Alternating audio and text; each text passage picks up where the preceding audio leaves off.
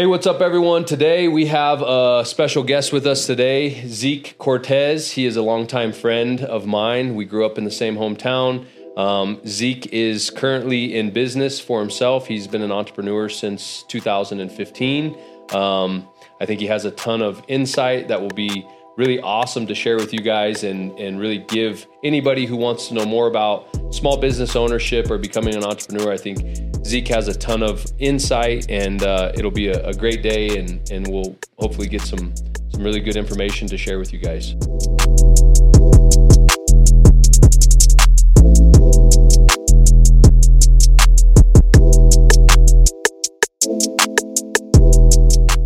Zeke, welcome to the podcast. Thank you for joining us today. It's mm-hmm. it's great to have you. Um, really, I just want to open up. Our first question is is tell us a little bit about who you are, your background, your upbringing, um, kind of who uh, Zeke is today, and and how did you get there? Oh man, that's a loaded question. I would say that um, I've been pretty much everything in the past, but today I'm you know an entrepreneur. I have a family of five. I have a 12 year old, five year old, and a one and a half year old. Gotcha. And I'm married, been married for going on five years in April of next year. And shoot, man, I got an entrepreneurship. I think I was going through the the just the corporate grind, mm-hmm. the corporate answer to you know this district manager and then this mm-hmm. VP and have this call that you know it just gets to a point where even though if you're making money and you have good benefits and everything, it's just not fulfilling. Mm-hmm. And so back when I was doing it, I'm kind of like, you know, what's my way out? And the only thing that I really liked was was food, and that's what I had a passion for, you know. Yeah. And um, I'm thinking back to like maybe 2012, and just I was working um, at a uh, car dealership. Okay. And I'm selling cars, and I'm noticing that I'm getting home late. Yep. And at the time, I'm a single dad, and so uh, that's where the idea started to birth itself. It was kind of like what am I going to do? Like, mm-hmm. come home, get my kid into sleep. Yep. Don't have any time to spend with him. Like, mm-hmm. do we watch TV? What do we do? You know, I was just so lost in a way. Mm-hmm. And at that time, dude, I, I mean, I got to be honest too, like, was not straight. You know, I, I was not like sober. Mm-hmm. And so, um, I'm thinking through ideas of how I can get out of this kind of rat uh, rat race. And I was making good money in the car business, mm-hmm. but what wasn't fulfilling about that was that I wasn't able to spend time with my son. Mm-hmm. And that kind of hits close home to me and in my heart because my dad and I never had a good relationship and I barely knew him. Mm-hmm. So him and my mom split up when, when I was like two. Okay. Um, so my brother Abe and I, which are he's a little bit older, a year and a half older. Gotcha. Um, we didn't grow up with my dad, and okay. so it just produced a slew of problems. Yeah. Which I was referencing. You know, before I was an entrepreneur, I was everything, and yeah. that's you know kind of where it came from. Is is there was nobody there to like put me in my place, mm-hmm. which is, you know, as you're growing up, it's a huge part of your life, especially a young man. Like yep. you got testosterone going through you, you're trying to figure out what's what, you're yep. trying to figure out people.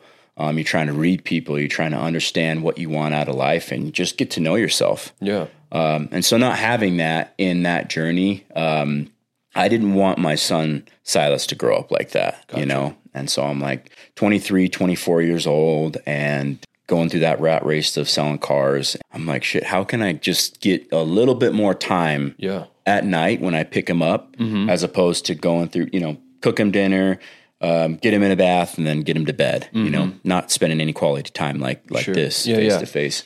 And so one day I just prepared like a big pot of lasagna, and that's what we ate all week. and I was like, shit, like that. You know, even if it's 20 minutes yeah where we can just mess around and i can just like what does he do yeah. you know what does a two two year old do and up until that point i kind of wasn't like what is it what kind of relationship do me and my son have yeah yeah you know mm-hmm. so we ate that, and then that's where the idea started to to blossom. And I went to culinary school, um, like right when the recession started, like 2008. Gotcha. So you've always been in to cooking and and food. Oh yeah, gotcha. Yeah. So I took a um, it was a home ec class in junior and senior year, and my buddy and I were actually supposed to go to culinary school together. Gotcha. Right. Yep. And so we were part of the whole opioid crisis. Gotcha. And my way out was like, I got to go to culinary school and get out of this. Yeah. Well, when the time came, mm-hmm. he went military and yep. then I went culinary school. Gotcha. So um, that's kind of where our paths diverted. But mm-hmm. I've always been into it. I've always loved food. I've always loved and uh, just the process. Yeah. So Tell us a little bit about your high school. You know, who were you in high school, and and what did you do? And you know, did you have mentors in high school? Did you, you know, growing up with a, a single mom? You know, your brother talking a little bit about you know having this testosterone and needing you know some guidance. What what did you fall back on in high school, and kind of who were you in high school, and and and has that helped shape you into the man you are today, or did you have to overcome some some you know challenges that maybe on habits that you developed in high school tell us a little bit about who you were growing up man, like I, I was full speed in Yeah, high yeah. school. Just Yeah. you know, um, I wrestled. I played football in high school, Mm-hmm. and so I was into like physical sports, like just something where I could use force. And I had wrestled since I was a kid, and so um, that's all I really knew. Mm-hmm. And to be honest, like I didn't even like wrestling, you know, Gotcha. but it was a way that whatever was inside of me, just like some aggression, some anger Mm-hmm. Yeah, yeah. that I didn't even know was anger. You know what I mean? Yeah, you just think it's like, oh, I'm just growing up. I'm just pissed, you know? right right Um, but that's what it was, and that was a good way to uh, to channel it. Mm-hmm. And so I just kept wrestling, even though I didn't, you know, I didn't like going there and and running and all like the strenuous workouts and whatnot. So that's who I was in high school, and then. Um, 16 years old, I walked in my house and one of my buddies, um, he had a line, a powder out on the table. And he's like, you want, do you want one? Yep. I'm like, what? What are you, what are you doing? Yeah, Why yeah, are yeah. you even here? Like he, he came over my brother and, um, and he's like telling me about it. yep Well, that was, uh, Oxycontin. I believe. yeah And dude, so that's where the whole thing with high school started. And that really shaped a big portion of my life is being into that. Um, and so, dude, I took that line and then shit just started going downhill. I went through high school and I had girlfriends and, you know, I had a lot of friends and mm-hmm. was popular and whatnot. And then got out of high school and the only real direction I had was to go to culinary school, you know? But for, um, for those years, I feel like it was just, I was just looking to have fun, like have a good time, looking for affirmation, you know, whether it be through like women or friends, just whoever would tell me I was good at something or that I was good looking or that I did that good, you know? Yeah. No, and maybe for the audience to talk a little bit about. I mean, our hometown was like it was an interesting place, and I Ah. don't think a lot of people understand. Kind of for us to get where we're at now, it wasn't like we were growing up in the hood or something like that. Yeah. But there certainly was a, a component of our hometown where it was it was a rougher it was a rougher group, and, Yeah. and you didn't you couldn't be you couldn't be soft to come up where we grew up, Yeah. right? And then so for where we're at now, becoming entrepreneurs and really kind of making it out of that, we we saw a lot of kids, I think, you know, not make it out. We saw, you literally, know, quite lot of- literally. yeah. We had kids die around us. And like you said, man, it's not like the, you know, inner city Detroit or Yeah, something like yeah. that. Right. But it's it, but it's it's definitely like you know hometown. Mm-hmm. You know, we grew up. It was it was smaller, but it was it was a wild place. Yes. Uh, you know, there was a lot of a lot of drugs, a lot of people just you know kind of on that have a good time, and Mm-hmm. and it, there was a lot of tight knit groups. Yeah. You know, where it was like it was very clicked up and Yeah. might not have been gangs, but it was similar to those. Um, you know, it was easy to find whatever you wanted to find to, Yeah. to to make trouble. Yeah. Very, very, very accessible. Yeah. I mean, I, you know, you know, Donald Yeah. and whatnot. And I mean, we were side by side. Yep. I left to go back to culinary school and he died the next day. Mm-hmm. You know, and we were partying uh, on July 4th together, you know what I mean? So quite literally. And what I didn't understand about being, you know, and as a kid and whatnot, one thing I'm teaching my son is that you really start, especially in a small town mm-hmm. environment. I didn't know that this is the way it is, but you start your reputation early mm-hmm. as a young kid. Yep. So, y- you know, what I was doing as a young kid, I was still like wild and aggressive. I didn't have my dad and whatnot, and was was kind of like angry, but I didn't know that. And then you st- you start hearing it. You start hearing people pepper things about you, like, Right. "Oh, dang, dude! Like, why are you? Why'd you get in a fight with that kid? Yeah. Like, why are you picking on that kid? Why are you? Why did you do that? Like, And it's funny how I your brain wires itself to those to that noise. Mm-hmm. Your brain starts to wire, and then that's like what you start to believe you are. Yeah, You know, oh, he's wild. He's in. Tr- oh, he's never. He's not going to make. Oh, he's going to go to jail. Oh, he's. Mm-hmm. You know, it's just all these little things that you start to hear as a young man, and you start to wire that into your brain, and then that becomes like who you think you are. And so to unthink that, or to to rewire your brain into a different probably where you're at now, it's Mm-hmm. like you're leading people, you're you're you know customer service, you're Yes. you got probably 10 different things that you're juggling at one time. Yes. And so you have to stay in that positive mindset probably as a Mm-hmm. CEO and as the president of a company. You're probably always thinking of ways, and I don't want to speak for you, but maybe talk a little bit about on some things that you do now in your current situation that you stay or you do to stay in a good positive mindset. You Yeah. know, wh- what are some of your habits? What are things that you try to focus on in Mm-hmm. your day-to-day activities? I try to get active Yeah. and I pray every day Yep.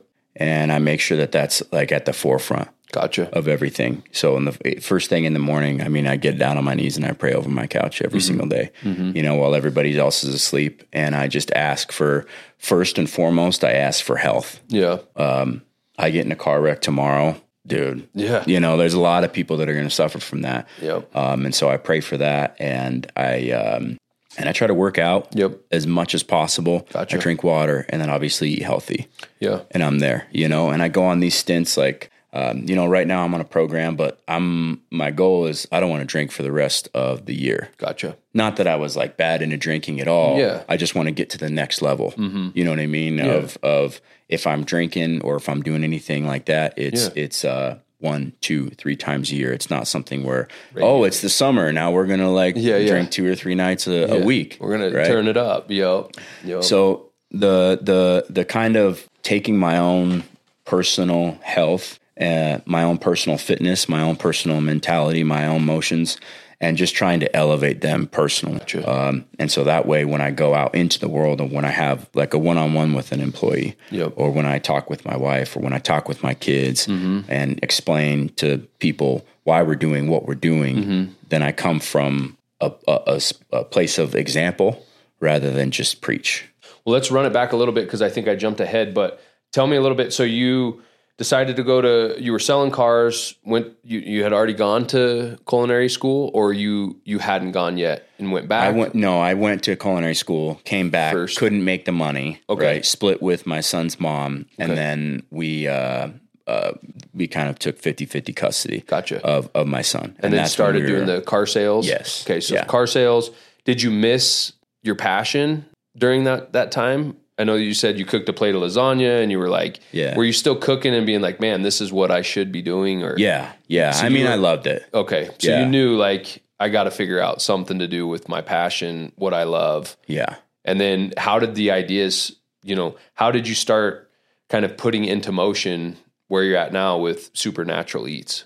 Huh. Well, I went, so I was selling cars, and then after I sold cars, I um, got into a more stable job Okay. that was a seven to four job. I worked at Okay. Madwire, and I was like a marketing consultant. Okay. And I only did that for nine months, and they fired me because I was really bad at it. But that got me going because I understood, like, you know, it's the real world. Like, Yeah. no matter if you have a kid, no matter, you know, whatever your sob story is, like, Right. people don't care, dude. Yeah. Like, you got to produce wherever yeah. you go. And so um, after that happened, then it just got the wheels turning more and more and more. And eventually the idea clicked. But I had kind of grabbed pieces of information Mm-hmm. from different areas in order to set myself up. The, the Madwire was the uh, the website piece. Okay. I knew that I had to be online. I knew that I needed a website for people to go in and inquire or order food. Gotcha. And I and I knew that I didn't have the capital to get into like a retail location first Okay. or even convince anybody you know 24 25 years old hey give me a bunch of money i know how to do this because Right. i was just there was no confidence there Yeah, yeah. i had no idea how to maneuver it, i was just out of it so i And just they have their like really strict guidelines on what they look for. yeah there's like 200 criterias you have to match in order for somebody Yes. to say they believe in you when they're, I get what you're saying. So, Yeah. so then, so, so yeah, keep going. Tell us more about, you had the website piece. Did you learn that at Madwire or did a little you learn bit the marketing? I, I, I learned about adwords and how paid ads works Gotcha. i learned about facebook marketing and, and Okay. social media and i learned about search engine optimization i learned about on-site keywords title tags meta tags stuff like that um, on like a digital marketing so even though you were fired in nine months, you still like took something from that. yeah I think that's important for people to kind of grasp that concept that it's okay to work maybe not your forever job, even if you're not good at it. Like you Mm-hmm. Yeah. still you say, "Oh, I'm not good at it," and that's why I got fired. But you're sitting here and like all the knowledge that you did take from that, Mm-hmm. um, you still made that a positive experience. But you took that with you now, and so Yeah. I think that's cool. And, and for people that are trying to get started, I think it's important for them to know that like it's good to work at other places Yeah. you know and there's things that you can learn that eventually will um, roll over into when you get ready to start your own business Yeah. so, so yeah so you you learn the marketing side of things you knew that the madwire wasn't for you and then kind of talk through a little bit more about you know where the idea of incorporating food and and maybe not having the startup capital Yeah. i think we want to hear some more about that Yeah. So not having the startup capital, I I uh, I then transitioned and I was working at I was actually working two jobs when I was at Madwire, and one was at a uh, restaurant in downtown Loveland. And so I stayed cooking and I kind of kept at least the skill set somewhat sharp. yeah Um, and then uh, one day I just put five hundred dollars in an account at the credit union of Colorado, and they were saying something like I just asked them if I can op- open a business account, and they were like. Yeah, we have a business account, and it was just like a checking account. yeah But, yeah yeah yeah yeah, you know, yeah. the business. they were just trying to get it. you in the door Yeah, yeah, Yeah. But I, and I had another checking account, and that's where I was managing my money there. Um, so I just put five hundred bucks in that account, and then um, I ordered some containers, and then everything else I just learned as it came up.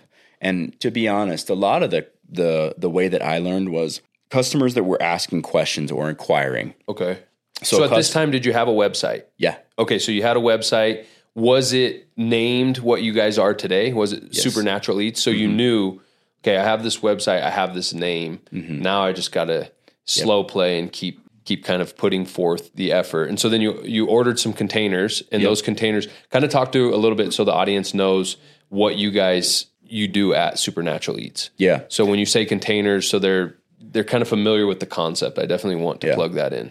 Yeah. So the the how we started was um, it was prepared meals, but they were fully organic, and it was all comfort food: chicken pot pie, meatloaf. Uh, it was pesto chicken Gotcha. with grilled chicken. So it was stuff like that that would come fully organic, and then I would put.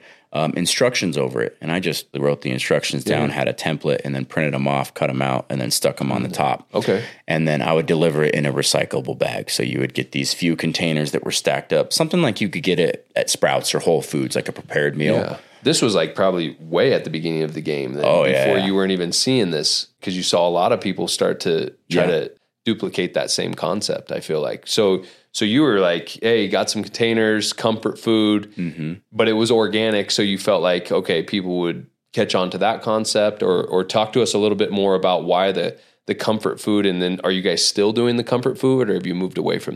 Definitely moved away and put a healthy spin on it. Gotcha. Supernatural was the idea of bringing the word organic Okay. into the name without saying organic, right? So supernatural eats, and then now it has so much different meaning, right? But Yeah, yeah. It's crazy how that works. Yes. Dude, I like you never know idea. where it's going, man. yeah, But but it's good. That shows that you're you're you're innovating and you're you're, you're thinking about your business and you're Yeah. and you're doing the things where it's like you're you're listening probably to your customer has a lot to do with how you guys Yes. maneuver the journey of the business and oh, so Very much so. And that's a lot of where of how what drove the business left and right. gotcha. You know, is is getting inquiries online and once it would pop up once, at first you kind of just say, "Oh yeah, like we'll think about this type of food or we'll think about this type of, you know, over and over again." But a lot of what happened to me in business at least, it felt like a very natural turn mm-hmm. for everything. Gotcha. So when we were do, going through the comfort food aspect, I'm going through doing like three, four, five, six orders, ten orders, fifteen orders per week, Mm-hmm. and all of a sudden I'm cooking so much, like eight hours in a day, Gotcha. to prepare 150 to 200 dollars worth of food, Gotcha. and then you know, and a few days later I'm doing the same thing. Mm-hmm. So what I'm noticing is is based on my labor and my input, how can that scale out? Mm. right? So, for one, what was good is I started um, taking people's money up front. okay. So they would have to pay for the meals, and then I would drop their their food off. So that's what paid for the food, and that's what kind of kept me afloat after that initial five hundred bucks, and it and it grew eventually. But we really started to make a change back in 2017 to the healthy Okay. aspect, and then we started to put subscriptions So once we put subscriptions in, then we started getting a lot of different changes. So Yep. people were saying, "Hey, can you ever can you present us with a menu? Is there a menu to see? Mm-hmm. Um, can we get different types of foods? Can you incorporate fish? Um, can you incorporate different vegetables?" And so now that has really just formed its own kind of beast where we're at now, Mm-hmm. where we do different meals every week and it's all year. Gotcha. So do you guys um, get most of your traction still online? I know that you talked a little bit about you guys aren't a brick and mortar store. So does that do you feel like that's to your advantage? Do you feel like maybe it's a disadvantage? What what are some of the the challenges in your industry from kind of all the angles? Talk through a little bit about that and then how do you handle those challenges? Well, I think I'm still trucking uphill. That's for sure. Okay. Having a retail storefront definitely puts you one up Does it? because so many people are going to drive by it and you Mm. just get name recognition and so many I mean people will drive by and they'll tell somebody else and they'll tell somebody else whereas, you know, especially if you're on like a busy street, Mm-hmm. okay? And you have your sign up like, "Oh, what's that? Oh, we should we should see that." And you see Mm-hmm. it so many times. After you see it 30 times, then you finally go there. Online, all we can do is present you with a video and then we just follow you around online right but eventually you can change that setting where hey you know i don't want to see this ad anymore Yeah. or you just completely ignore it but we're really at that angle where we're we're kind of on an uphill slope. So um, there's companies that have an edge on us for sure. And what my goal is is i don't necessarily want to do the retail storefront. I don't i don't know why that's not in my cards. I've never felt like it's a good idea to do a retail storefront with supernatural eats Okay. because of the where we want to go eventually Okay. and so it would be something where okay let's start a retail stu- storefront up for three four five years Yep. you know um, i would like to take it national and i would like to start shipping in a box and i would like to start purchasing our own farms Mm-hmm. and having our own sustainable type of uh, food supply chain So getting your you going basically being the source of where your food comes from is something. So you're thinking, you know, land, cattle, sustainable farms. vertically vertically integrate Oh, that's cool. As you think about scaling that, um, do you see yourself, you know, still trying to kind of organically, you know, raise capital or or you know inject your own funding, or do you, do you ever have thoughts about bringing other investors in? What kind of because I think a lot of people that are starting up, this is a big question that they ask, like how how do I go about the financial component of getting my business started? Now my business is started. Now I'm ready to grow. I have these ideas. I have these other stepping stones that I want to go. How do I make the right decision to scale that business from a financial standpoint? Yeah, yeah. That's a good question. And I think everybody that goes into entrepreneurship, for one, you should utilize the power of not having money. Mm-hmm. As crazy as that sounds, if you go in and you're trying to think about how you're going to start a business with uh, a million dollars, there's not a lot of thinking that's required. But when you don't have that resource, that's when the re- creativity comes out and you start thinking, how can I do this? How can I do this? How can I get this without having to spend money on it? Mm-hmm. And so then you start, maybe you search online for Craigslist or, Right. you know, go buy a piece of equipment that's way discounted or you buy something that somebody wants to give away Mm-hmm. Yep. or you, you know, find somebody that's, that's, um, you know, trying to sell something. You say, Hey, can I give you like a hundred dollars now, a hundred dollars in, Yeah, you're in working a, month or deal all the time. You're trying to figure out the angles. Yeah. And naturally, n- now what do you start having? You start having the ability to negotiate right. and sales. Mm-hmm. And then you realize, huh, well, now you can almost like market yourself in a way. So you're taking care of a piece Mm-hmm. and then you're understanding how to manage money on such a granular level that when you start growing, it makes sense of why you're making left move or right move or why you're investing here or why you're investing there. Mm-hmm. Yeah. And you kind of know what happens because you have an example from when you first started Mm-hmm. and you can go, okay, well, this is what's going to happen if I utilize this money this way. Yeah. So for you guys, I mean, what he just said there is just a huge touching point, right? The understanding that you don't need money to start a business, right? You need the power of your thoughts, strategy, um, putting in that effort of really having to think through, you know, five moves, six moves ahead. When you don't have money, you spend the time doing that, right? Instead of, you know, it's that that old saying, you know, money will buy good, but it won't buy great. That's what I love about small business owners Mm-hmm. that have started and they're very strategic, especially when it comes to the financial component, is they are they are the definition of great minds, right? Because Yeah. Mm-hmm. they've had to be. You know, they've had Yes. to to take the risk. They've had to learn those those really challenging. You know, think about how many people you hear say, "I hate to negotiate." Right? You have got to learn how to negotiate if you want to be a successful small business owner. And I don't and I don't mean that because I think there's such this uh, there's so much of a negative um, kind of energy around negotiating. I feel Right. like a lot of times people are like, "Oh, negotiating, it's grimy, it's this, it's that." But I'm like, "Ah, I think you're looking at it wrong." Yeah. You know, there's a lot of really awesome collaborative conversations I've been in, and they have been based on negotiating. yeah. And yeah. uh, so I, I, I, think that's a great point that you just. Thanks. Um, yeah, I appreciate that, man. There's a there the negotiating in terms of money too. When you really get in touch with a good negotiator, Mm-hmm. that person is not coming from a perspective of they just want to high gross you. Mm-hmm. They're coming from a perspective of what's going to go long term. For sure. So a lot of the times you might think that you out negotiate somebody that's at a higher level than you. Yeah. But they might let that happen because they know that they want to be in business with you for the next five, ten, twenty 5, 10, 20 years. Yeah. In order for that to happen, you need to make X. you give and take. It's definitely it's good negotiating is like watching uh uh it's like watching a, a, a couple that have been in a, a dance practice for years. Mm-hmm. It just you can tell the art of it Yeah. it looks the way it's supposed to look, you know? So, so yeah, I, I think the negotiating part. So talk a little bit more on like kind of your angle on scaling and where you, I know you had mentioned you guys want to go national. What's, what's kind of that look like for the, the future of supernatural eats?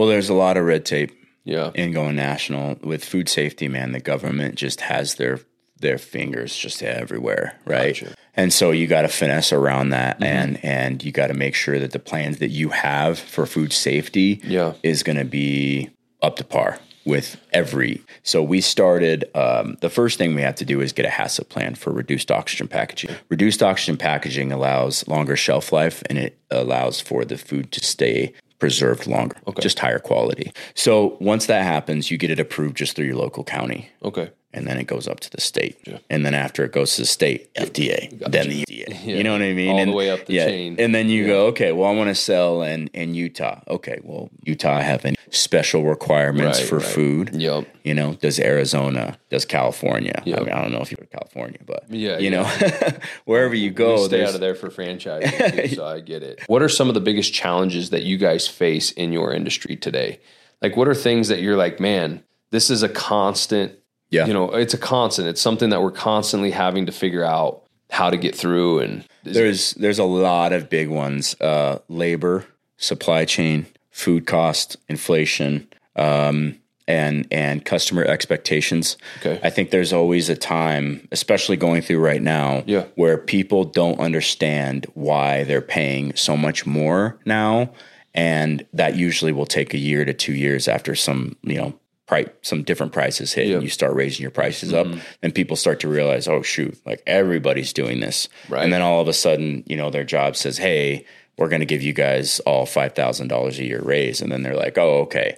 And then they start to move on with that notion that everything is going to be more expensive now. So there's a lot, you know, labor right now. Chefs are like a dying breed. really, It really is, man. Um, and I've talked with some some really high end chefs, and I've talked with people that are just getting into the industry. You know, they'll jump in and they don't necessarily want to learn traditional skills. Yeah. they kind of just want to do prep and get through it quickly. And it, it it's like it's like a segue job for them. It's a it's a startup job for them, start of their career. why would you say that it's it's a kind of a dying breed? What what what is turning people away from becoming chefs or wanting to be you know in this for the long haul? Yeah, I think there's a couple things. Uh, first thing is is is how food is becoming so commercialized and, and automated. Everything is prepared now.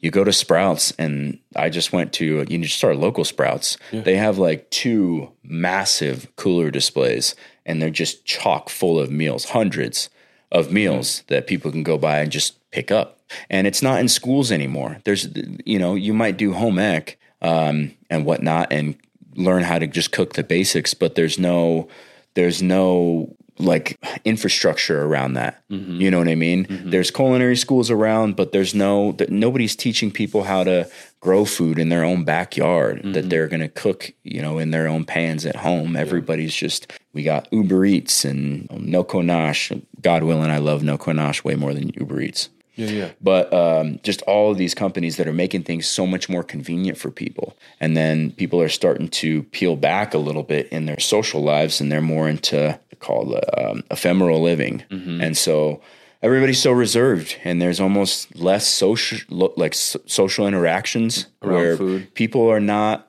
they're not getting together to kind of break bread anymore. Mm-hmm. You know, um, if you go and hang out with somebody, you go to a restaurant, Mm. and and you know, the few restaurants we've been to just in in downtown, just the last few weeks, Yeah. it takes over an hour to get the food. Hour to get the food, and still feels like the quality for the price. Yeah, yeah. You start to second guess that. Do you see the more people have those experiences out to eat, um, wanting to go back to putting the food in their pan and cooking? And do you ever see that we're going to go back to maybe, I don't want to say the old way, right? But more of a traditional cook your meal, sit down, eat as a family. No, you know, I don't know if it, with the way life is, the speed of it, I just, I feel like convenience is, Yeah. is kind of where a lot of these big companies are. They're certainly targeting yeah. convenience. it's hard it's hard to say to be honest Yeah. what is going to come of food Sure. because with automation Mm. and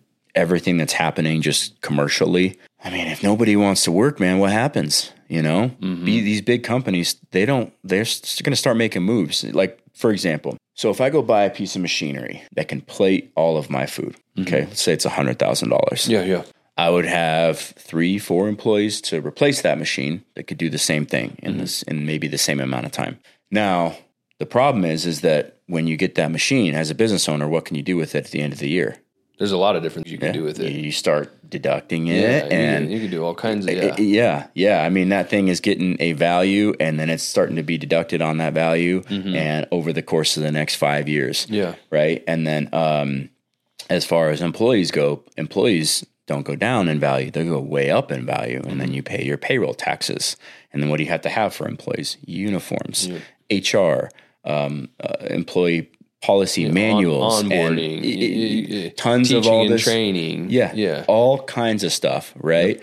But this this piece of machinery that I have, there's an incentive for taxes where there's kind of a de-incentive to hire people right now. Yeah, the way that taxes go, we talk about this all the time, like how small businesses are getting hammered on the taxes they pay because they're categorized in this small business category, which we haven't reformed that policy on what an actual small business is. So then, like you're saying, you know, we start to think of other ways to to be profitable because our margins are so squeezed by big corporate. Yes. So yeah, so, yeah, go over ahead. over Yeah. time that that machine starts sounding a lot better, right, right? Mm-hmm. And if these problems persist for 5 years, 10 years, for Amazon, I mean, it's per- persisting forever. Can't find enough drivers. Can't find enough drivers. Can't find enough drivers. So what are they going to start doing? They're going to start making cars into robots. Yeah. And then just go and, and drop your package off at your house with another little robot that's going to drive up to your front doorstep, take a picture, send you an email, mm-hmm. and then get back into the big car robot on the street and go to the next stop. And so there's there's uh I don't know, man. It's a, it's a toss up for me. Is is obviously we have to grow a lot in order to circumvent that process, and I never want to go fully automated. But the way that everybody is right now, and what their expectations are, it's hard to uh, recruit at the pace that we want to recruit at, while also being able to manage all other aspects of your business. Mm-hmm. Labor is a huge one, right? But you know, Yeah. you have so much other things that you have to deal with on a daily basis. It's like the first thing when you wake up in the morning, it's like, what fire is going to happen today? 100%, yeah, You know? small business owner. Yeah, yeah. And mm. so, and, and, you know, and employees they have to have consistency and they want to feel more like they're they're part of the decision making process too. And so, just working with people, it's it's really hard to finesse the perfect life for them, make them you know make these people happy and for a long consistent period of time. Yeah, that's a good uh, segue into automation. Where where do you stand with that? Do you do you lean more towards like yeah, everything that I've seen in business for the last eight years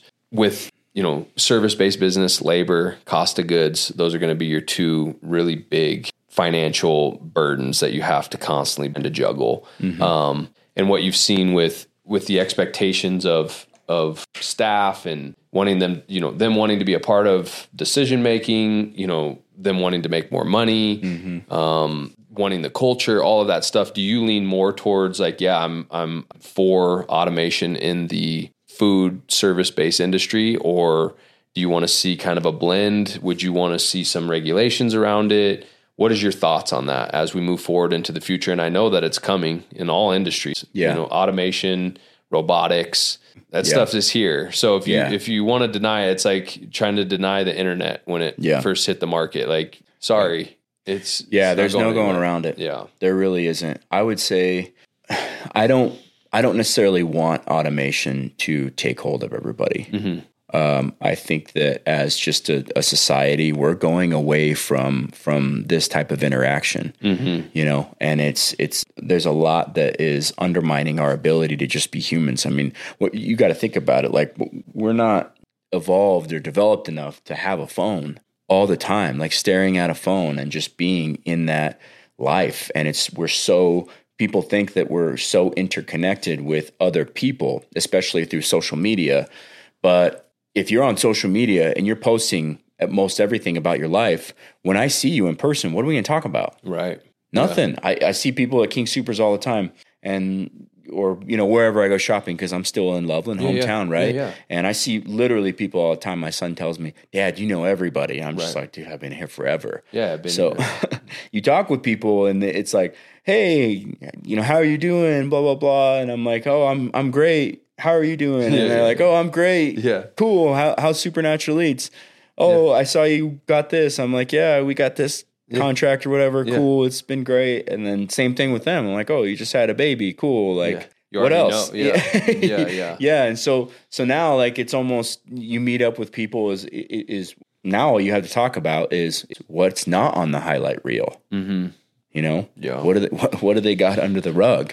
Right. Sure. There's no more of just, let me let me hear about your life and let's just let's just yeah. chat and be friends socialize do you feel like people um, this is kind of maybe off topic from business but in general do you feel like people with these highlight reels were almost becoming foreign to to maybe talk out what's under the rug or you know because people don't want to be exposed i think in business it's like somebody could be highlight reeling it up and in in reality it's like they're in freaking deep water in their business. Like things yeah. are not good. Yes. And they feel like they still have to keep this like image up. Yes. Or they're going to be vulnerable to the judgment of failing or yeah. you know not making it or something like that. Yeah. And so then it it almost does them a disservice because they live too too they live too much in the highlight reel and they go way too hard for that image rather than like hey I really am struggling in small business. It isn't easy. Mm-hmm. You know, it's kicking my ass. You know, I'm away from my family. I'm sacrificed. I'm working 100 hours a week. I don't have anybody to really talk to, but I have to, you know, I have to show off my business as it's killing it. It's crushing yeah. it. Do you see that? You know, do you feel like that's, you know, something that we're kind of running into as. Yeah, absolutely. I think that people are scared to be vulnerable. Yeah. And at the end of the day, man, I mean, I can think of a few guys right now that that push that it's just only highlight reel and it's only this mm-hmm. and it's only that. And I can understand that. You know, you want people to view you, especially if you're coming from a perspective of um, like some of these guys are trying to be like mentors sure. for people. Yeah. And so they want to act like they got everything figured out. Mm-hmm. And the reality is it's just fucking nobody has it figured out. yeah. Nobody. Yeah. We're all just learning. yep. You know, every time you grow, it's a whole new stage whole of learning level. As, as, well. And you're just learning again. Yep. You know, I'm sure you went through it with now you like you probably know a ton about leases and land oh, and just how to purchase and what locations I mean, there's still a shit ton I don't know about all of it, even though I've been through it yeah. You know, a hundred times. And it's like, I mean, I even feel a little bit out of place when I am trying to, ex- you know, express my experience to maybe just help somebody that's never done it. You know, but then when I'm when I'm sitting there talking, I'm like, well, there's probably somebody out there that's done it a thousand times, and I'm sitting here saying something that like I've totally missed or I haven't gone through, and they're like, he's a fucking idiot, Yeah. you know, or whatever. Yeah. Uh, but yeah, no, where were you going with that? Yeah. Yeah, that's where I, I just think that um, when people can be vulnerable, what I really love and how I can resonate with other people is when they, it, it makes you more of a human when you don't come off like nothing's ever wrong. Because we all know innately, like deep down in your heart, Yeah. We all know that we're we're flawed and we have issues 100%. and we're not perfect. Supernatural Eats is going to have issues. Lashing Company is going to have issues. We're going to have issues at home. We're going to have issues with our kids. We're going to have issues in our relationships. Yep. And coming clean about that and being vulnerable, I think people relate more to that. But they, it's not like they'll say that online. Like if I ever Sure. get vulnerable online and I say something, I might get like you know, maybe like 10 likes or something like that. but if I share a cool win, it's 70 or 100 likes. Right. But I might get four or five messages that say, Holy shit, dude, like I can't believe like I've gone through the exact same thing in my mm-hmm. life. And I'm so glad that Yeah. somebody else has like said that. And mm-hmm. those four or five other messages, they're so much more meaningful than just a bunch of people that mm-hmm. that like what you shared. Sure. But they're not like really fans. They're just kind of like, you know, they're just doing their click service. And I almost feel like so, you know, social media has started to groom us business owners to this is what you have to do in order for your business to have traction. Yeah. And so then we get caught up in that. We're like, uh, I don't know if I 100% agree with having to do this every day or Yeah. to try to get into algorithms to make sure my business, but like marketing has become such a huge component of the business concept Yeah. that it's like there's no way around it, Mm-hmm. you know? And so then it's like, okay, how do we get back to um like you're saying this face-to-face interaction, this vulnerability as small business owners and still support that Yeah. and still support it as a community. Yeah. Right? Us business owners, small, medium-sized, large, we're vulnerable, we have flaws, we're going to screw up. We're not going to get it all the time right with the customer. It doesn't mean that we're trying to do that Yeah. um, you know, and even if you're if you're doing it constantly, because right there's a lot of businesses out there that are open and people are trying to do this. Here's the thing: is they're in the arena, mm-hmm. and and you know they may have a a crazy you know two star review and they're screwing up.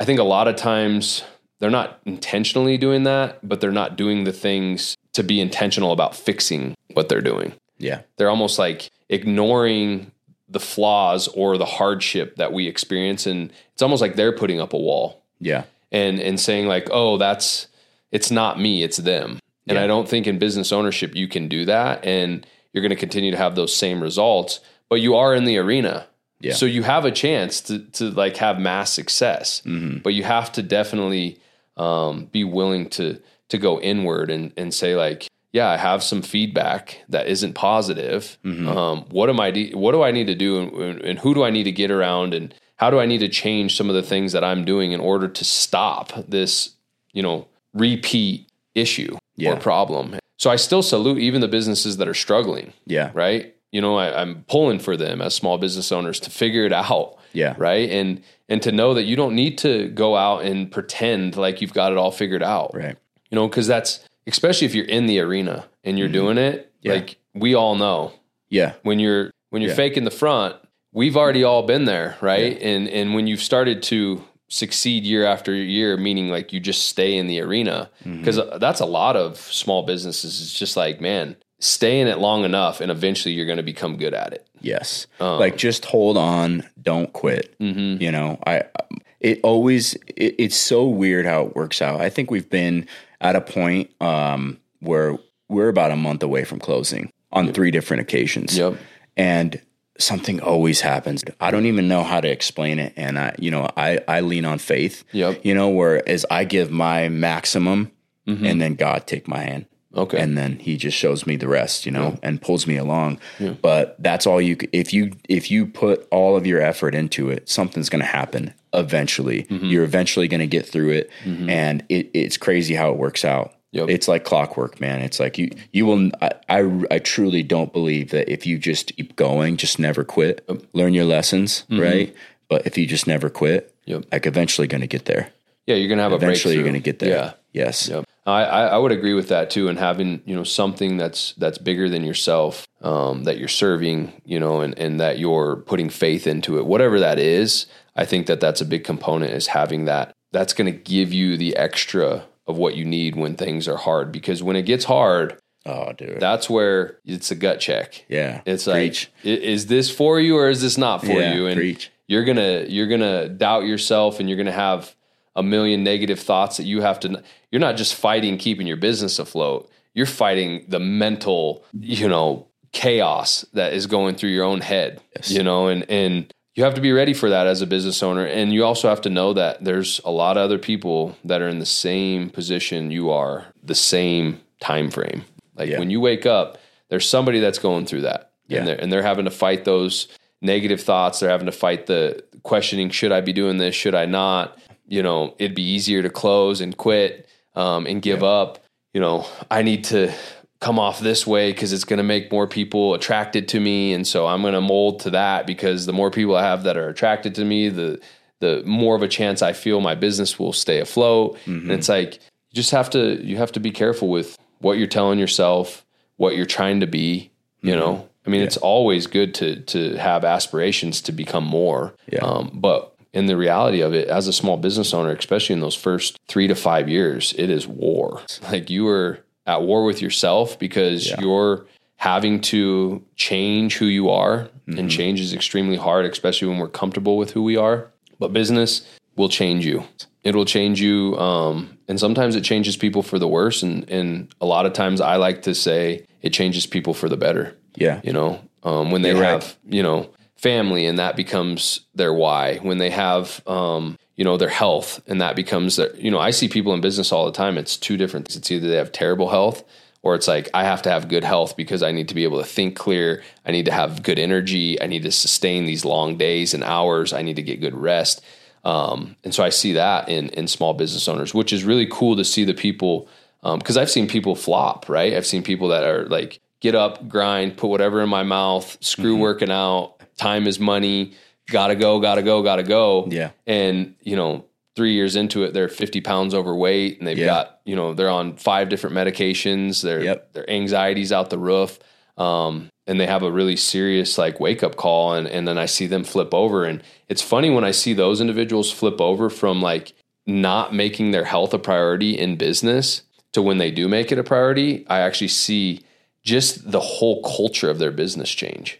Like they are the leader now, and then they start to like make people around them better. And so then they're all growing, and then eventually Yes. their business starts to elevate. I like when you said that earlier, like you focus on your health. I think that's a big thing for small business owners to really grasp or to think about. Um, if you're going to get into small business ownership, is make your health a priority rather than like going out and trying to figure out how you're going to get the money or how you're going to get this idea. Like start with your health Yes. like your mental health, start practicing things that are going to keep you mentally sharp, start adding in physical activity, like start there. If I was going to say like you're going to write a business plan, your physical health and your mental health should be like at the top of that business. All time plan. high. Yeah. Yeah. I'd, I'd 100% agree with that. So yeah, I think health, I mean, to small business owners, I'm like put that at the top of the priority. And that's what I love about what you guys are doing at Supernatural Eats. It's like mm-hmm. I looked at your guys' menu and your website and you're really you're promoting a healthy lifestyle. Did you guys Yes. I know that you said in 2017 you guys kind of made the shift from comfort foods but still organic, high quality to more natural food or or or maybe Healthier food. Yeah, healthier foods. Yeah. Um what what made that shift and did you see that uh as a big impact especially through COVID? I felt like COVID a lot of people woke up to their health. Yes. They were like some people did and some people didn't. well yeah, some yeah, some people went the opposite way. there yeah there was a uh, there was a gal that asked me and this is another thing where where a customer had a big influence on on how I went left or how I went right but the this customer came up and she was doing a, a bodybuilding show okay. and so she said hey can you cook me basically chicken broccoli rice Okay. for three meals a day for a week and drop it off, you know, on Mondays or whatever it was. And I was like, huh, okay. Um, well, it's going to be X amount of money. And she's like, okay, that's fine. And I was like, and then she goes, well, can you do it for like the next three months? Yeah. It's like, yeah, of course. And then every week I'm noticing, okay, well, this money's coming in. You don't really realize it. That's, you know, a good thing to have some type of like cash flow coming in, mm-hmm. right? Recurring revenue. Yep. Yeah. So then the next thing she does is, oh, th- like I'm a chef, right? So then I start making her chicken broccoli rice, and maybe it's not like flavored and whatnot. It's cooked well, and she appreciates it. And she puts her own hot sauces on it or whatever. Gotcha. And then she starts telling other people, and so before I know it, I have six people that are all doing these these bodybuilding diets. So it's it's almost like you found a niche of customers that needed Very, this very small. Gotcha. Yeah. Okay. Yeah. And so every week I'm like, okay, well now I got like a thousand, twelve hundred bucks coming in every week. Yep. And I'm like, shoot. And then it just kind of dawned on me. Why is it like there's got to be other people to eat this way? Mm-hmm. Maybe not this healthy, Right. but maybe they just want a healthy meal delivered, like a lunch that just so happens to be healthy that's good. And that's where the idea kind of blossomed and it's just been tweaked and tweaked and tweaked and tweaked Yep. over time. You know what else I think is there? You know, and correct me if I'm wrong, but I feel like there's this this market of people um, with very similar approaches to health and wellness when it comes to diet. Right? There's so many different diets and ways to eat, um, but like with paleo, carnivore, um, kind of the competition, uh, whether it's the MMA fighting, the the CrossFitters, the bodybuilder competition people. There's definitely a community that that needs that, and they're also still in a time crunch. They're working professionals. They're putting in a ton of time, which is like a side job when it comes to competition, um, especially if you're not at that high high level where you're getting actually paid for it now. But there's still people on that come up that need that convenience. Um, I know we talk about it even as a family of five. It's like running around, but we still don't want our kids putting junk in their mouth, right? We we don't want to just be like, "Oh, it's it was, you know, 12, 14 hour day, let's just run through the drive-through." Like it's Yeah. still really important to us. And it's almost like, yeah, if we had something, the convenience of it, but we knew it was still good, it's like it's worth paying that subscription model to know. Um, it's kind of like what Amazon's done in a lot of regards. Like for us, Amazon simplified our life because we just put things on a subscription on the things we know we're using every day or every week or once a month that we need. And it's like, okay, we know that it's going to be delivered on the 14th of every month. So we don't, it takes, takes something off of our plate. Yeah. I feel like that's kind of what you guys have done with Supernatural Eats is you've made that convenience, but you still have a menu to where it's like, look, we can cook as clean and as crisp as you need it to be mm-hmm. if it's competition wise, but we also have this menu where it's like it's still going to taste good, it's Yes. still good food, it's still quality. You're not going to be eating like a bodybuilder, but you're going to be getting in high quality foods that's going to nourish your body and and really ultimately the nourishment of the body is how you accelerate. I mean, I'm talking from like a small business owner when you've got fires to put out all day. Yeah. Like you better be at it's almost like you're in competition mode.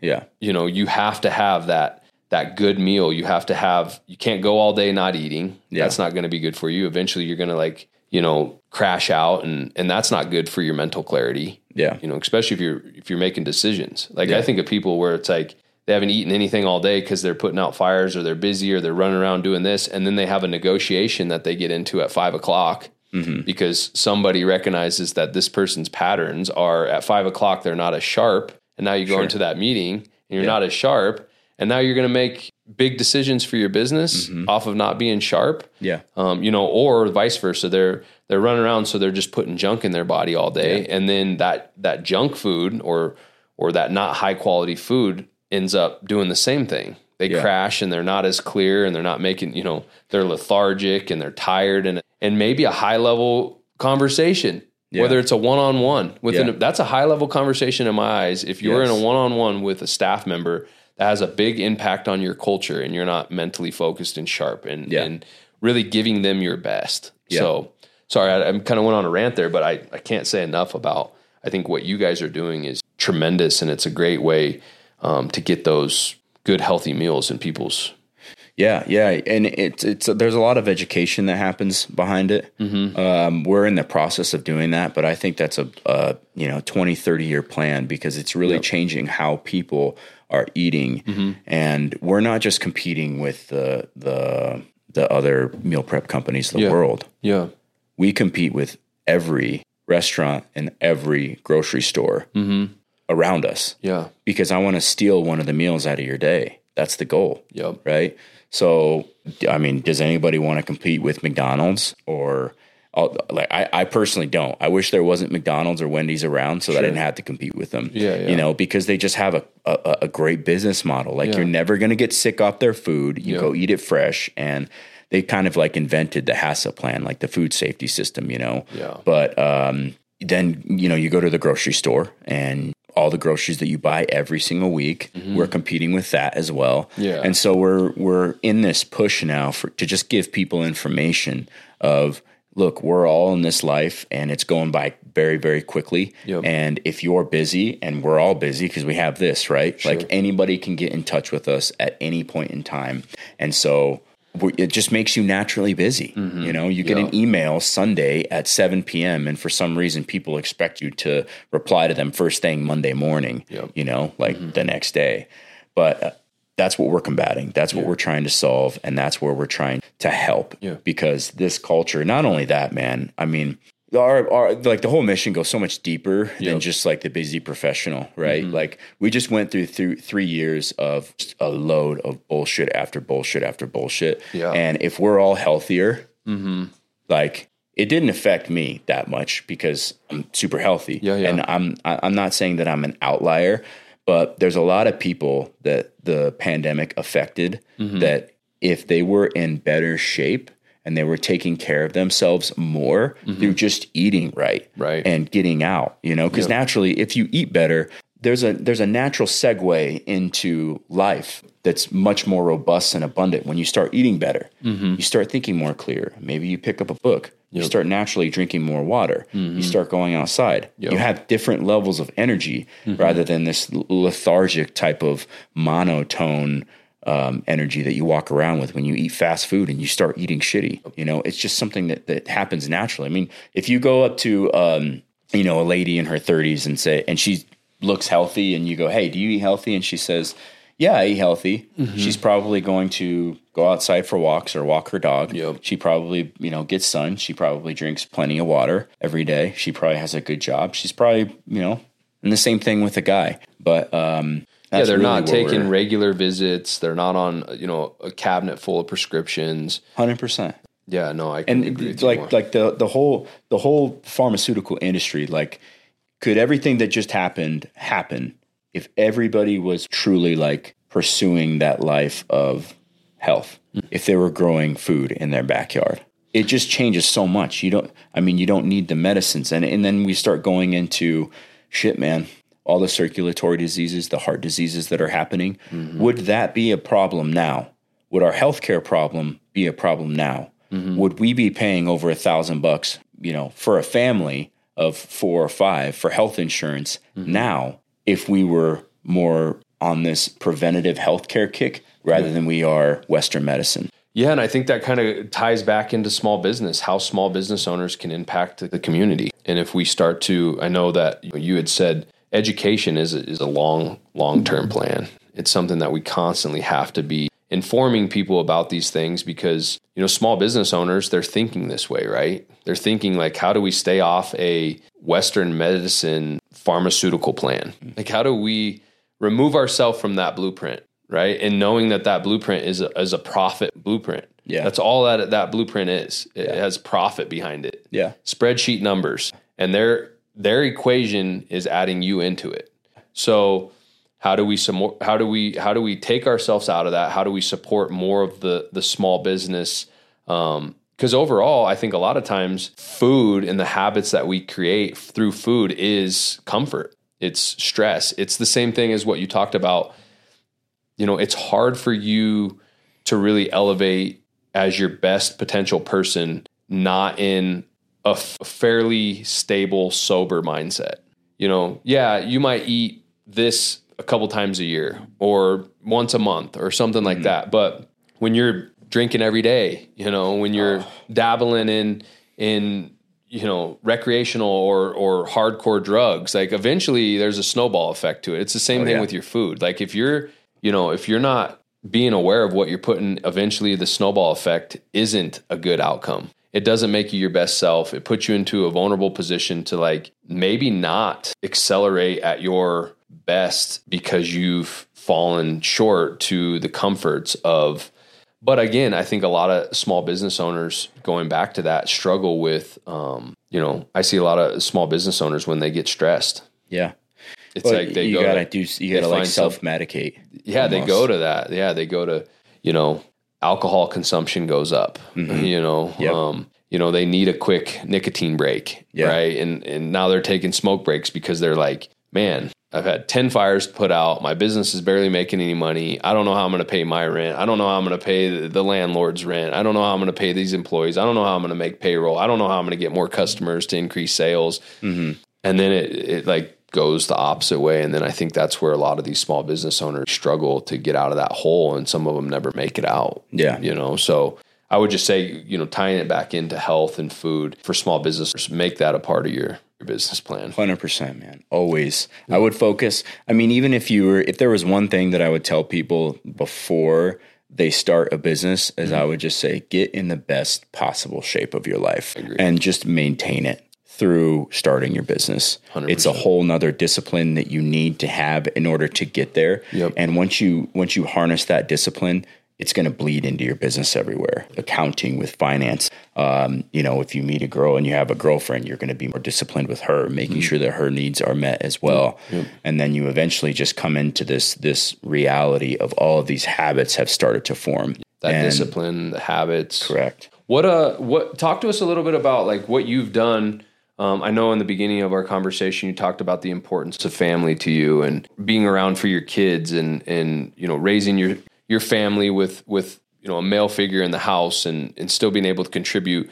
Talk a little bit about what business ownership has done from that aspect of your life. Oh, dude, that's dark. Um, to be honest, the you know, there's this uh, path that I think I've I've gone on, and it, there's a lot of people that have left me behind, Mm-hmm. uh, or in a sense, we've just kind of split. And Meaning like friends, family, every, everybody, dude, Uh, friends, family, close family, close friends. because you decided to be a business owner or Um, It's not, and it's never attributed to because of that, right? It's certain things. It's Mm-hmm. um, it's it's people hold some type of um, like resentment towards you if you can't because you're having success or you're not Well, and that's the thing is is when you go through that that journey, right? Mm-hmm. Not only are you going to be alone at some point for a period of time Mm-hmm. until you get to the next level where you start meeting people. Who knows? Maybe now you're in my network and I've gotten to that level, right? yeah. Because of you're that much higher. But I think it's a lot of things, and I don't know because I, you know, w- without being able to talk to these people and just and being able to like reach inside their brain and pull out an authentic yeah. response, you just never know. Yeah, yeah. But people fall off the wayside. Friends fall off the wayside. Um, they assume that maybe you're stuck up or that you think that you're too good Mm. uh, because you can't go to you know the poker game or you can't go out with them.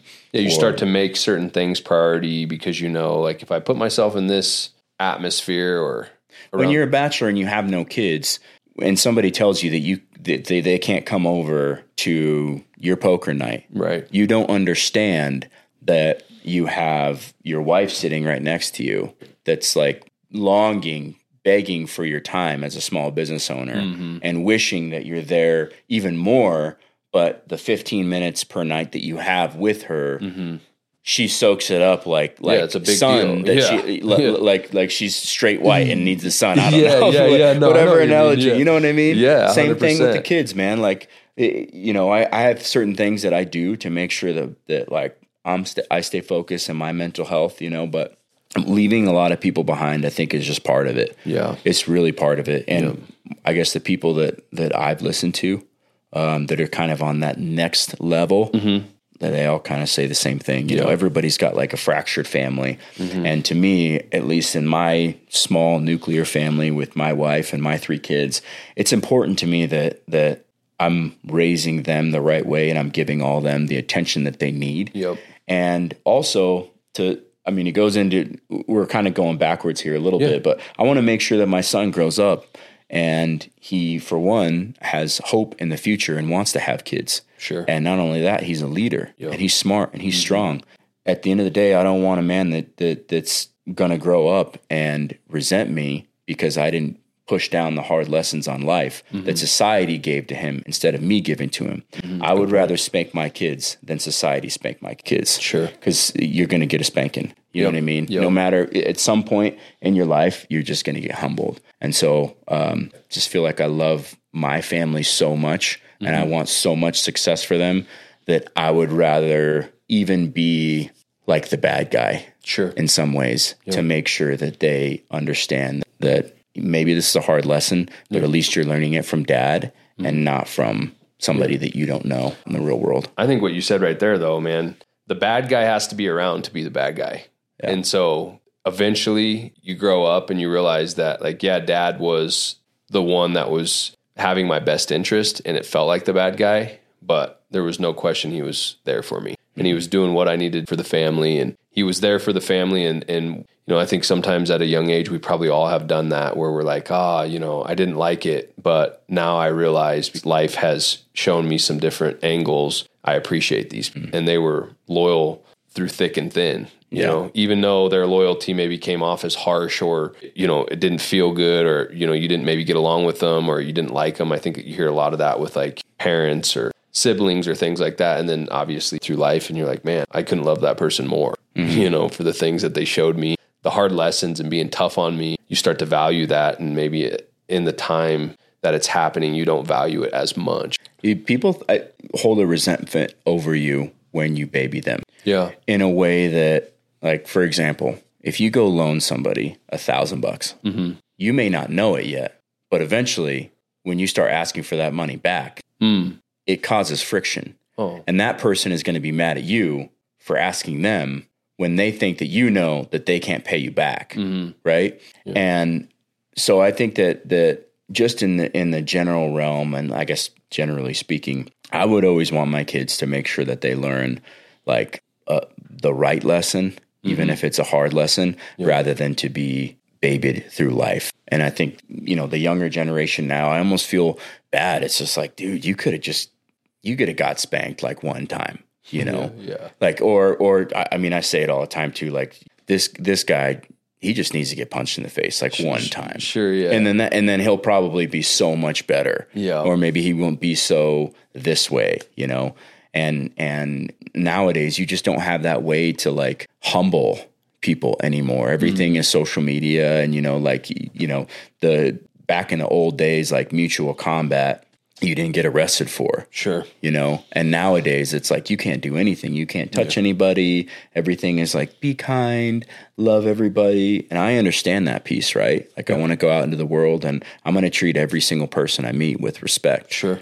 but in the same sense it's like you have to have your own self-respect to respect other people. Mm. So Yeah, no, and I think those are all you know things that we're working through um, with the t- changing times. If it doesn't revert back to that, we've got to become more strategic on how we adapt to those people in a way to where we don't lose ourselves. yeah Um, we start talking about a lot of different stuff, but it's uh, it's all relevant in in business because it's it's so intertwined in small business. You know, corporate life. I mean, when we get to a point where, let's say, in twenty or thirty or forty years down the road, yeah, you and Bailey are living in a whole different life, right? Sure. You guys have a thousand, ten thousand Yeah, locations yeah, open all yeah. over the U.S. Yeah. you're living a different life, Yep. Mm-hmm. right?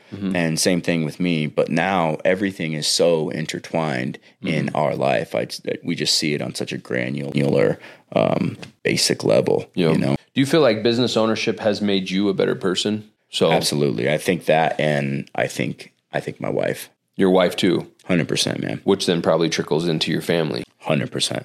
And that's what I love about small business right there, man, is like that's the core of it. If you want to change something, change people that are closest to you and do it for the better. And mm-hmm. like small business, I hear that when I ask people like whether they they've gone big and and it's been on a macro level mm-hmm. and they've scaled something, you know, and done everything that they wanted to do in it or if it's just a, a micro level and they're they're working through the day-to-day challenges of just a, a single location or a single idea or something like that um, majority of the time I hear business owners say like, yeah, business has made me a better person. And like, if you're a leader of a business, I'm sure you're inside your family as a leader. And therefore like anybody that's inside that household is being changed by the small business mindset. Well, no. So today I think was great, man. I think we got a lot of good information out there for all the small business owners. Um, a couple last few questions I have for you.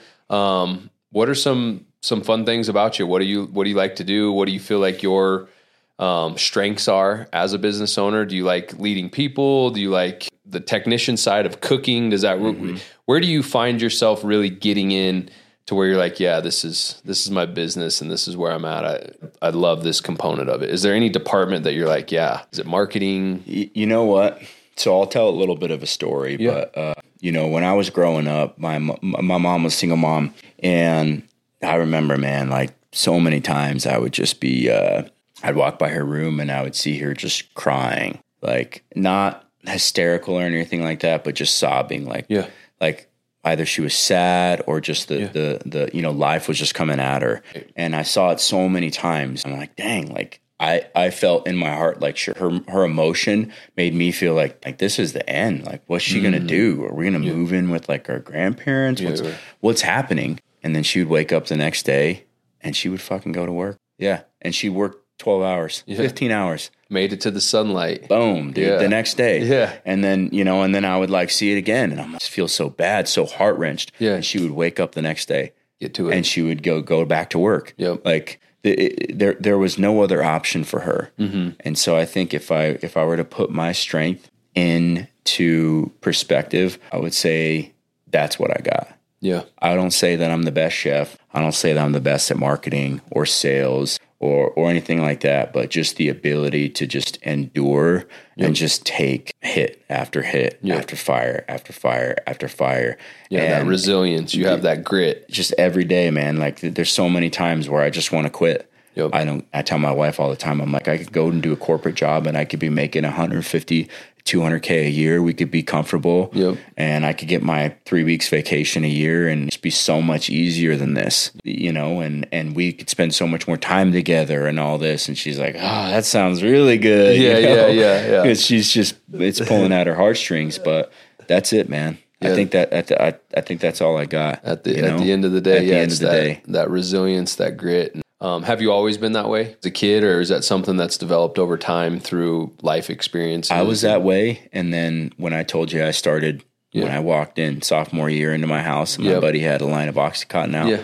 I lost it for a long time. Gotcha. And then yeah. I would say, you know, when I stopped it, was like cold turkey done with it. Is when I kind of got it back. Yeah, you felt that. It was like I got the fire again. Yeah, man, it's crazy how drugs and and you know certain things can just snatch the mm-hmm. greatest assets of you and they can just steal it from you in a heartbeat. And that's why it's like, be aware of your surroundings, be aware of your group, especially the young entrepreneurs. Yeah. Um, there's and, and, entrepreneurship is starting a lot younger now because of social media and all of the exposure. Mm-hmm. You know, these influencers and mentors and whatever you want to call them, right? And so these younger kids are seeing this. Um, but for those those younger that younger generation that does aspire to really go out and try this and you know think about being a business owner, be aware of like who you're hanging with and how you're you know, how you're moving because there's a lot of that out there now and it's easily and, and accessible and it can hook you and it can steal your greatest personality traits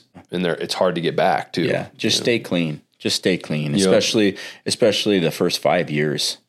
Don't do anything. Yeah, you know, just stay focused. Yeah. Don't create those down. habits. You yes. know, at a young age because yes. those habits are easy to fall back on if you start them at a young age. You know, it's like when things start to get stressed or you want to have a good time or mm-hmm.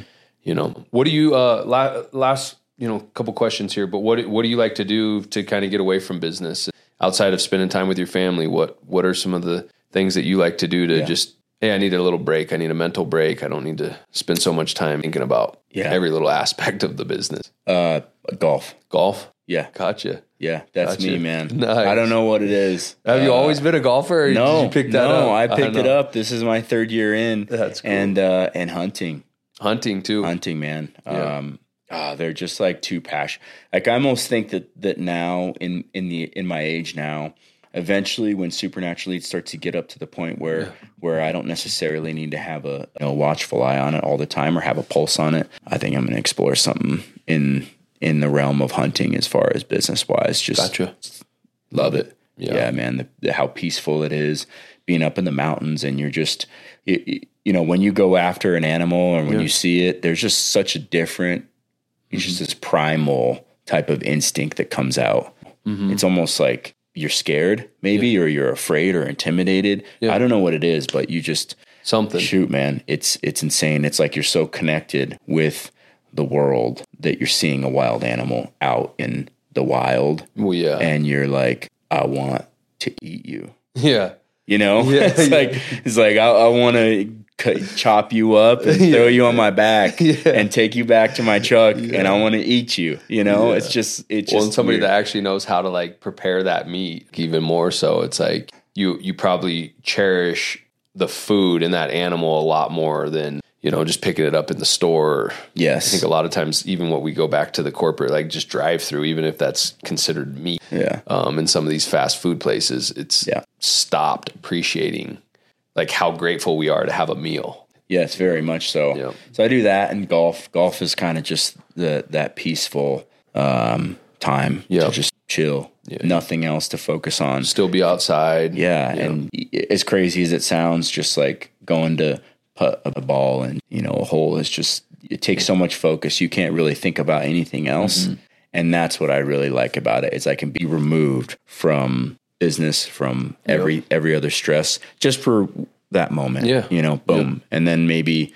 When I go to check notifications, then I can read the email when I'm next hole or something. Sure. You know, Yep. No, I think for small business owners or people that are wanting to get into small business, it's really important to have that aspect in mind when you go into business that you still need to have some getaway hobbies. You need to have some things. It doesn't mean that you're going to get a lot of time with them, um, but it's important to have um, still. I don't know how I feel, and I'm not here to go back and forth on the life, you know, work life balance. Um, you know, because I don't think it's fair to tell somebody who wants work life balance not to have work life balance. And I don't think it's fair for somebody that, you know, somebody's obsession should have a balance. I think it's just, I try to stay out of that. But I think for the most part, you do have to have some mental clarity. You have to have some breaks um, when it comes to business to, I know I'm guilty of it. I could just sit and stew in my thoughts on business. And it's mm-hmm. like, I run the people around me crazy. Mm-hmm.